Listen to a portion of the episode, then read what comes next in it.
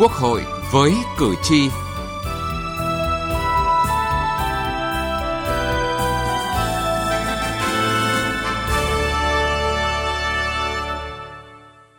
Xin kính chào quý vị và các bạn. Thưa quý vị và các bạn, kỳ họp thứ ba Quốc hội khóa 15 đã kết thúc sau gần một tháng làm việc nghiêm túc, dân chủ. Đây là kỳ họp tập trung cả kỳ đầu tiên của nhiệm kỳ này với sự tham gia của 499 đại biểu Quốc hội.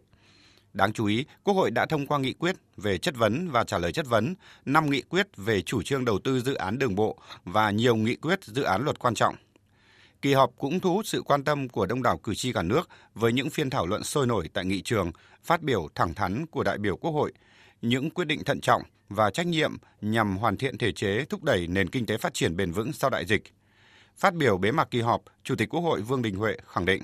Quốc hội đã quyết nghị nhiều định hướng lớn, nhiều giải pháp và nhiệm vụ trọng tâm để chính phủ các cấp các ngành tiếp tục quyết liệt triển khai nhằm hoàn thành các mục tiêu, chỉ tiêu, nhiệm vụ giải pháp đã được đề ra tại các đặc biệt là khẩn trương triển khai đồng bộ và đẩy nhanh tốc độ giải ngân vốn đầu tư công và thực hiện gói chính sách tài khóa tiền tệ hỗ trợ chương trình phục hồi và phát triển kinh tế xã hội nhằm khơi thông nguồn lực, khơi dậy mọi tiềm năng, tạo động lực để vượt qua mọi khó khăn thách thức, nhanh chóng phục hồi và phát triển kinh tế xã hội của đất nước.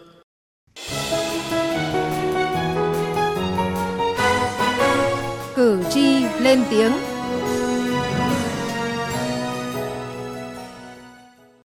Thưa quý vị và các bạn, với tinh thần chủ động, đổi mới và trách nhiệm, kỳ họp thứ ba Quốc hội khóa 15 đã giải quyết nhiều vấn đề liên quan đến thực tiễn, giúp người dân thụ hưởng được các chính sách an sinh xã hội một cách tốt nhất. Cử tri kỳ vọng những quyết sách được Quốc hội thông qua sẽ sớm đi vào cuộc sống. Phóng viên Đài Tiếng Nói Việt Nam ghi nhận. Kỳ họp này, Quốc hội đã thông qua 5 nghị quyết về chủ trương đầu tư dự án đường bộ. Đây đều là những dự án có ý nghĩa quan trọng, giúp tăng tính kết nối, tạo động lực thúc đẩy phát triển kinh tế xã hội – Vấn đề mà cử tri quan tâm lúc này là công khai minh bạch quá trình triển khai, thực hiện sử dụng vốn và các nguồn lực tiết kiệm hiệu quả. Chúng tôi rất hoan nghênh và mong rằng là nhà nước, các cơ quan chính phủ, các cơ quan ngành sẽ sớm thống nhất đưa ra cái phương án và triển khai để nâng cao cơ sở hạ tầng của đất nước để kinh tế nó phát triển hơn. Dân thì rất mừng, riêng cá nhân tôi cũng rất mừng. Có một điều là khi đầu tư thì mình nên quan tâm cái chất lượng công trình. Kỳ họp đợt này có thông qua một loạt các cái nội dung rất là quan trọng và trong đó là có những cái tác động hết sức tích cực ví dụ như là chủ trương về đường vành đai 4 của thành phố Hà Nội thì đây chính là cái tiền đề để cho Hà Nội phát triển kinh tế xã hội và giải quyết vấn đề về ách tắc giao thông cũng như về thương mại và hàng hóa, du lịch. Hàng hóa sản xuất từ đồng bằng sông Cửu Long, từ cái dựa lúa, từ trái cây, về nông nghiệp, chuyển đi thành phố Hồ Chí Minh, đi các nơi để xuất khẩu. Thì nói chung là vừa qua không được thuận tiện lắm. Kỳ này rất là mừng làm được, cái tuyến cao tốc theo dự án thì phải nói là người dân rất mừng còn những cử tri hoạt động trong lĩnh vực điện ảnh bày tỏ vui mừng khi luật điện ảnh được thông qua, góp phần cởi trói cho hoạt động sáng tác và là bàn đạp cho ngành điện ảnh nước nhà phát triển trong thời gian tới.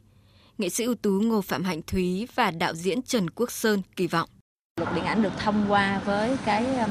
cái tỷ lệ tán thành khá là cao tôi nghĩ rằng là nó là một cái niềm vui cho những người làm nghề bởi vì là những người làm điện ảnh sẽ có những cái căn cứ cụ thể rõ ràng hơn để hoạt động để um, có thể làm nghề một cách gọi là chỉnh chu. Và cái luật đặt ra càng rõ ràng thì có nghĩa rằng là cái lĩnh vực hoạt động nó sẽ được rõ ràng cụ thể hơn. Đối với những cái à, hãng phim tư nhân và có một cái sự tiếp cận đối với à, những cái kênh truyền hình chính thống của nhà nước thì chúng ta cảm thấy là có một sự mở rộng hơn về nghề và tạo ra một cái kinh một cái sân chơi cho những anh em à, làm nghề và tôi nghĩ là những cái cái đổi mới này nó mang lại những cái lợi ích thiết thực rất nhiều đối với những người làm nghề như chúng tôi. Ông Nguyễn Hồng Toán, nguyên chủ tịch Hội luật gia quận Tây Hồ, thành phố Hà Nội và ông Võ Duy Tuyến, tổ chức sở hữu trí tuệ Việt Mỹ quan tâm đến hai luật vừa được Quốc hội thông qua là luật thi đua khen thưởng sửa đổi và luật sửa đổi bổ sung một số điều của luật sở hữu trí tuệ. Tôi tâm đắc nhất đó là cái luật thi đua khen thưởng. Tất cả chúng ta làm những gì tốt thì luôn luôn phải động viên kịp thời, phải nâng cái tầm đó lên để cho cả nước uh, học tập và noi gương và phát triển. Chúng tôi rất là kỳ vọng là luật uh, sẽ gỡ được các cái khúc mắc À, cho doanh nghiệp. Ừ, ví dụ như là về thời gian đăng ký à, là tuân thủ đúng luật định để cho doanh nghiệp họ có một cái thời gian để họ phát triển thương hiệu cho mình. Những vấn đề nóng của cuộc sống, những tâm tư nguyện vọng của cử tri đã được đại biểu Quốc hội tiếp thu mang đến nghị trường, từ các phiên thảo luận dự án luật, nghị quyết cho đến phiên thảo luận về tình hình kinh tế xã hội, chất vấn và trả lời chất vấn. Cử tri và nhân dân cả nước đang rất kỳ vọng vào những nghị quyết, dự án luật, những lời hứa của các vị bộ trưởng sớm đi vào cuộc sống. Từ nghị trường đến cuộc sống. Thưa quý vị và các bạn, kỳ họp thứ ba đã hoàn thành cơ bản chương trình đề ra. Ngay sau khi kết thúc kỳ họp, Lê Tuyết, phóng viên Đài Tiếng Nói Việt Nam đã phỏng vấn Tổng thư ký chủ nhiệm Văn phòng Quốc hội Bùi Văn Cường về kết quả và những điểm nhấn của kỳ họp. Mời quý vị và các bạn cùng nghe. Trước hết thì xin trân trọng cảm ơn ông đã nhận lời phỏng vấn của phóng viên Đài Tiếng Nói Việt Nam. Xin à, cảm ơn nhà báo à, Lê Tuyết và xin gửi tới à, các cái thính giả của Đài Tiếng Nói Việt Nam và cử tri cả nước lời chào trân trọng nhất.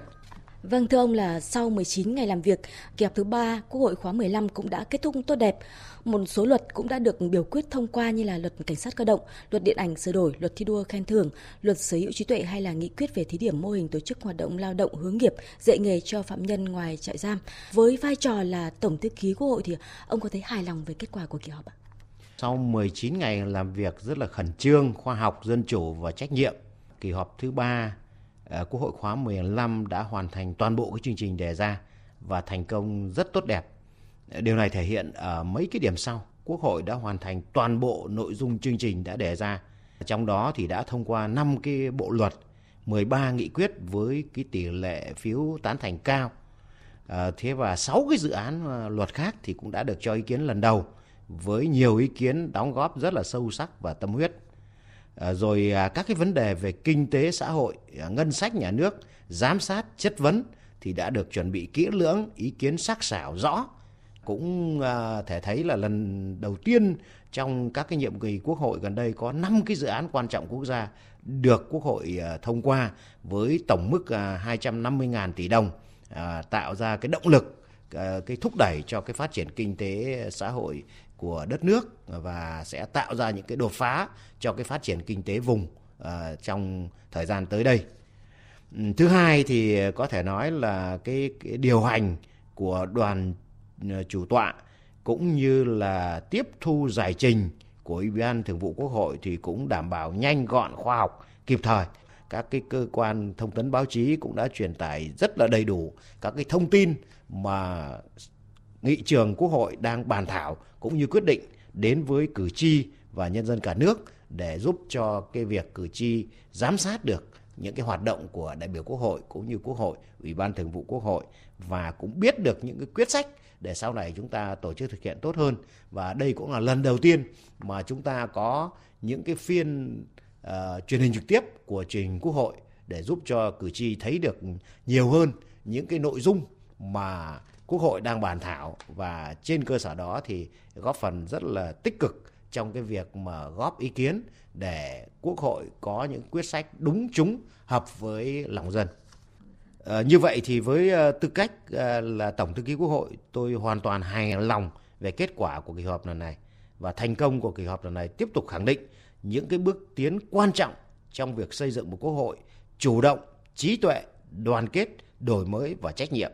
một quốc hội ngày càng dân chủ, công khai, minh bạch, gắn bó mật thiết với cử tri và nhân dân, đồng thời là hiện thân của khối đại đoàn kết toàn dân tộc. Vâng, có thể nói là tại kỳ họp này và như ông vừa thông tin thì Quốc hội cũng đã thông qua 5 dự án giao thông quan trọng liên vùng và quốc gia, trong đó thì có đường vành đai 4 vùng thủ đô Hà Nội và dự án đường vành đai 3 thành phố Hồ Chí Minh. Đây là nội dung quan trọng điểm nhấn của kỳ họp để ờ, hỗ trợ phục hồi kinh tế sau đại dịch. Và trước thực tế là việc giải ngân của các dự án lớn hiện nay thì đang rất là chậm trễ. Vậy thì uh, quốc hội sẽ làm gì trong cái công tác giám sát để mà các dự án lớn hoàn thành theo đúng mục tiêu và thời gian đề ra thưa ông? Tôi hiểu băn khoăn của nhà báo về việc Quốc hội ờ, quyết định chủ trương đầu tư cho các dự án đường bộ lớn như thế thì liệu có thể triển khai hiệu quả không? Và khi mà thực tế hiện nay ấy, thì ờ, trong tại kỳ họp này Quốc hội cũng đã phải tiếp tục quyết định đối với cái việc hoàn thành đường Hồ Chí Minh à, vốn đã chậm tiến độ cũng một số năm. À, tuy nhiên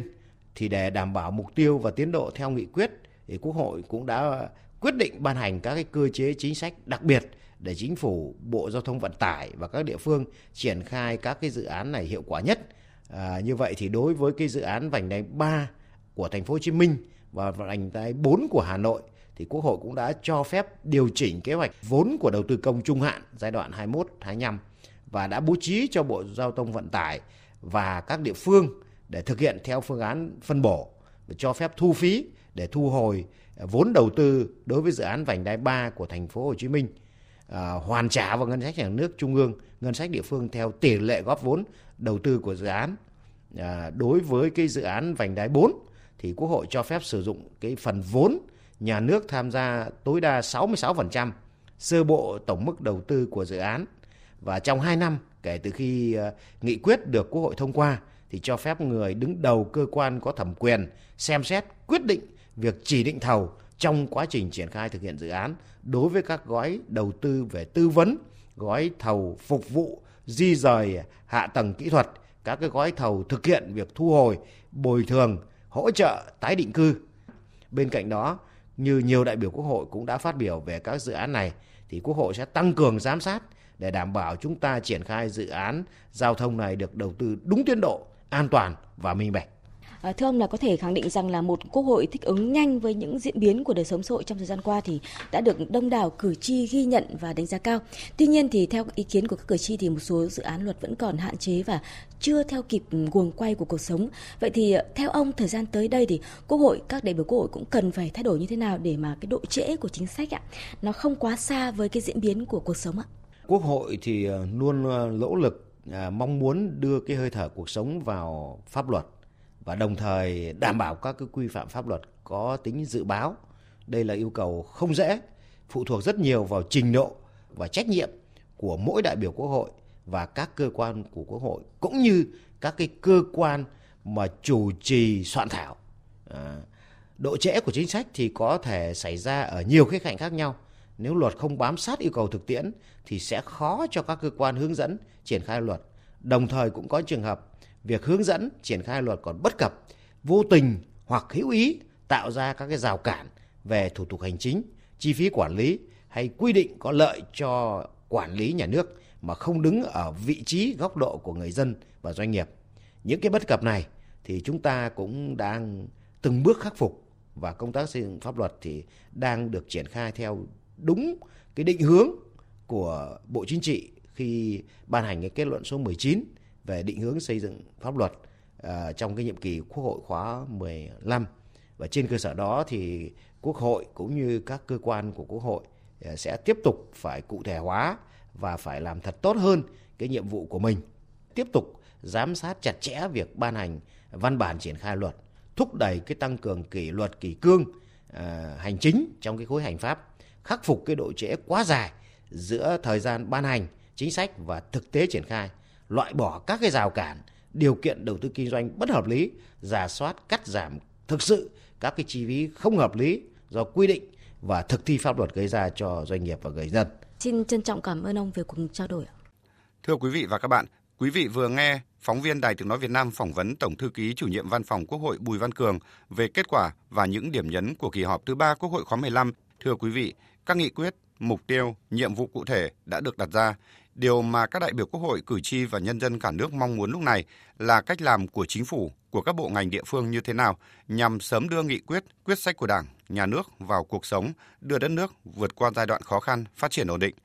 Đến đây chúng tôi cũng xin kết thúc chương trình Quốc hội với cử tri hôm nay. Chương trình do biên tập viên Thu Thảo biên soạn. Cảm ơn quý vị và các bạn đã quan tâm theo dõi.